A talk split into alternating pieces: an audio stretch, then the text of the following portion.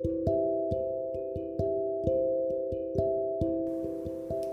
んにちは、キリのリノです。今日からちょっとあのコンセプトを変えまして創作指南本こちらを読みながら、えー、考えを伝えていくというような、えー、配信をしたいと思います。私は7年ぐらい前から、えー、と商業で仕事を始めましてで、えー、っと創作を始めたのは14年ぐらい前なんですよ。で始めた頃っていうのは10年経てばうまくなる。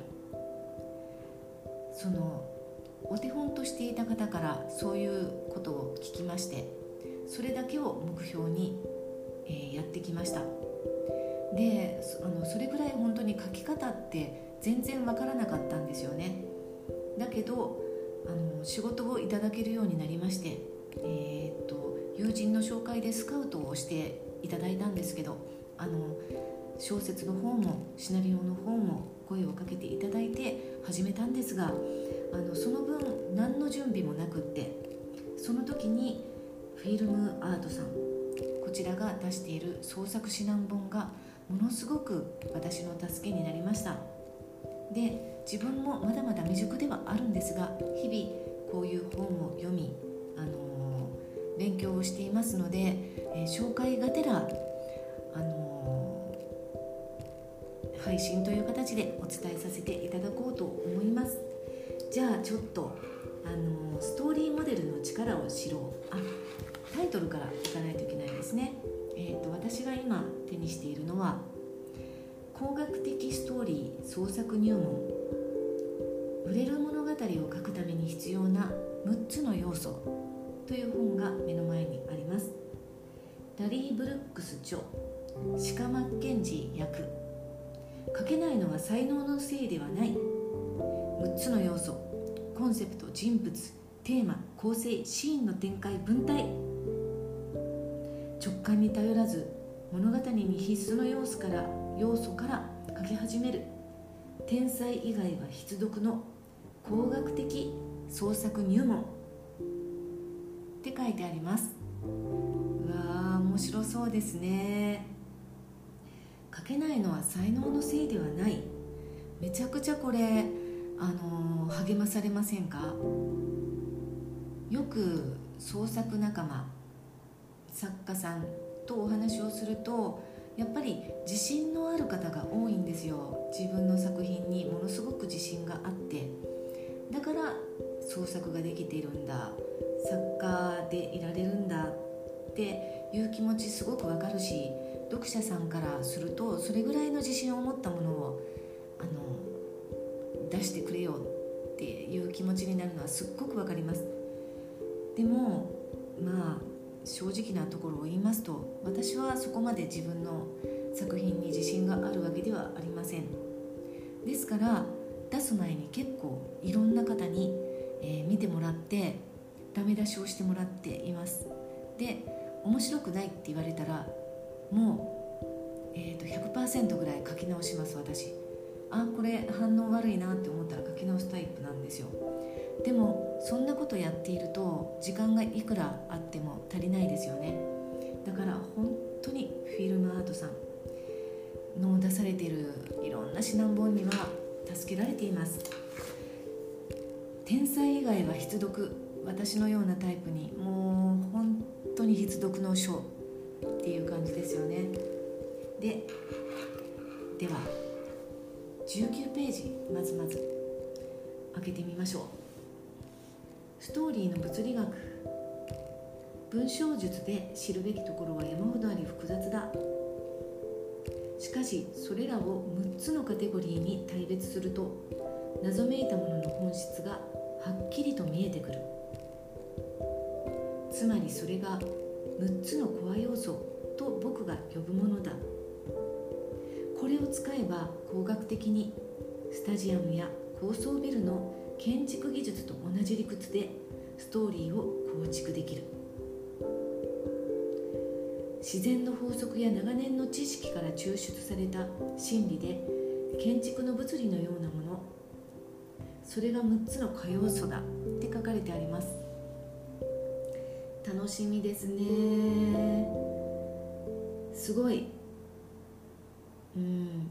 あのこういうことを言ってしまうとそもそもその指南本を読むっていうことに否定的な意見って結構あるんですよ。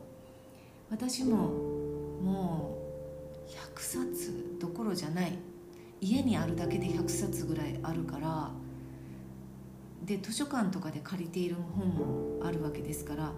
もう200冊以上は指南本を読んできましたがそういうことをやるとあの物語が確一的になるよっていうような意見は結構聞きます。でどの指南本も別なことを言うから、えーと、逆に迷うっていう意見もあるんですよ。でも私はこうやって、えー、その指南本を読んで解説っていうかあの感想みたいなチャンネルを作ってしまうぐらいですから100%学ぶ学んだ方がいい。特に私には天才ではない。才能のない、うん、私には必読書だと思っていますね。その今出た2つの疑問ですね、えーと、確一的になるんじゃないかっていうことに関してはまさしくこのえっ、と工学的ストーリー創作入門にその答えが書かれてあります。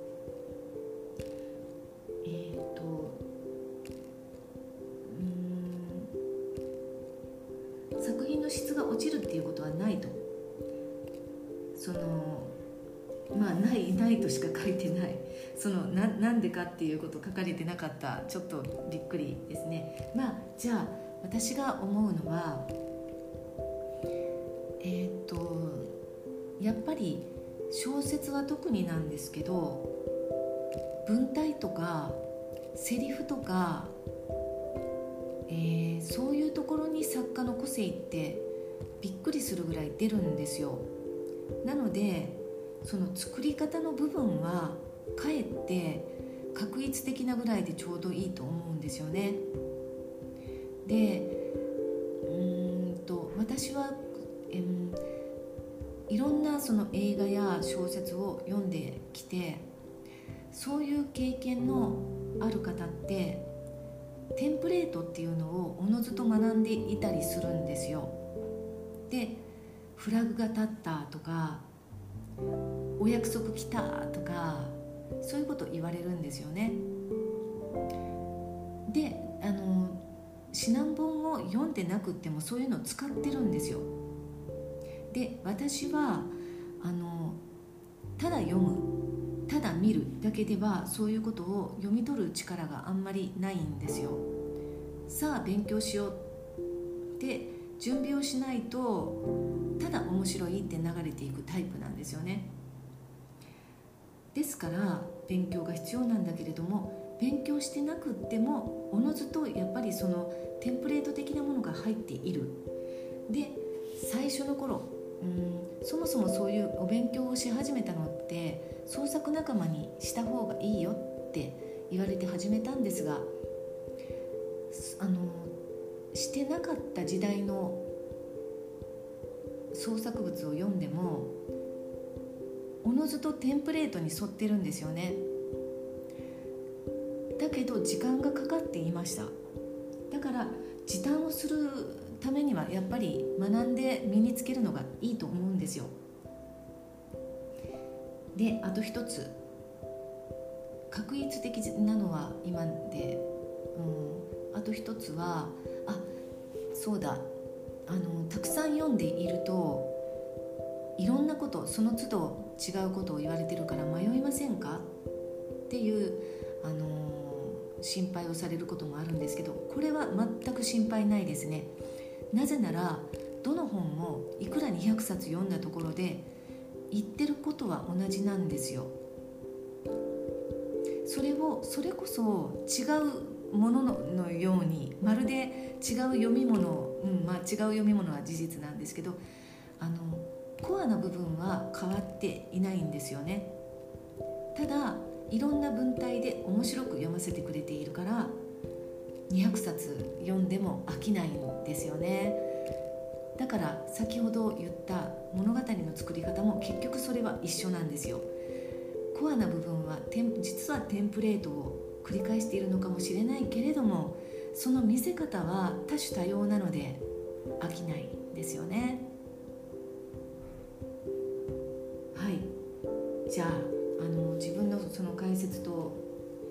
混ぜましてそのコア部分っていうことをちょっと説明し説明っていうか読み解いていきたいと思いますね。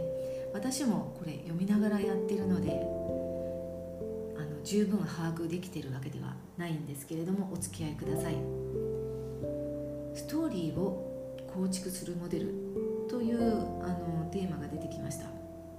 6つのコア要素にはストーリーに必要な部品や技術が全て揃っている。書き手として知るべきことを集め包括的に秩序立ててストーリーを作ることができる。いいですね。でストーリー作業の、えーと、ストーリー、えーと、と探しの作業っていうものもありました。何度も原稿のバージョンを変え書き足したり直したりした人もいるだろう。ああもうこれ私です。めちゃくちゃ私のタイプそれですよ。何回も直しますね。結局探していたものは6つのコア要素のどれかだ。それらが揃わなければしっくりこない。その通り。書き直し続けるうちにかえって全体を歪めてしまったことがあるだろう。わかります。しっくるくるとは具体的にどんな感覚か分かってないからだ。いやこれめちゃくちゃあの楽しみになってきましたね。で何が必要でどんな技術が必要か分かればどれほど素晴らしいことか。僕は書く前に準備しなさいとは言っていない。原則を意識し理解しようと言っている。まあちょっとあんまり読みあの朗読しすぎると著作権に抵触するかもしれないので、えーと、ここから、うん、解説みたいなものに変わりますがそうなんですよ。原則を意識し理解すると結局時短になるはずなんですよね。で今の作家は時短をすべきなんですよ。なぜかというとあの現代の作家さんそして出版社書店も含めてものすごく厳しくなってきますよね。来てますよね。あの小説が読まれなくなっているっていう時代に私たち書き手はいるわけですよ。それはプロだろうがアマチュアだろうが関係なくアマチュアの作家さんだって小説家になろうやエブリスタに小説を投下してできるだけ多くの人に読んでいただきたいと思っていると思うんですけどなかなかやっぱりこんなに動画が出てきて YouTube も出てきてうん皆さんが暇を潰す時間が物語以外物語っていうかあの小説以外にたくさんある時代にそれでも小説を書きたい小説で糧を得たいって思ってその仕事をなりにしてると思うんですよねプロの方々は。となるとやっぱりできるだけ早く書き上げた方がいいんですよ。なので準備をしなさいではなく原則を意識し理解しできるだけ早くコアな部分を見つけ当てるあの見つけ出すこと必要な能力だと思います。なんとあの頼もしいことにこんなこと書いています。この本であなたは変わる。変われるんだろうか。楽しみですね。迷いながら、えーと、6つの要素を使ってストーリーをきっちり作りましょうってどうやらこの本には書かれているらしい。そしてその6つの、えーと、要素っていうものを私はこの、えー、配信を使ってバッチリ身につけていきたいと思います。6つのコア要素を意識すればストーリーが良くなり書稿もまとまった形で書けるようになる。こんな風に書かれています。読まれるあの私自身も早くいいものが書けて読者さんもあの何て言うんだろうそこそこっていうところかゆいところに手が届くような原稿を読むことができてこんな素晴らしいことはないですね。はい。それでは今日はえー、っと工学的ストーリー創作入門のイントロダクションの部分。えー、どこだったんだろう。ストーリーモデルの力を知ろう。でした。それではまた明日。明日は6つのコア要素の前景を眺めよう。っていう、えー、部分を攻略したいと思います。それではまた明日よろしくお願いします。失礼します。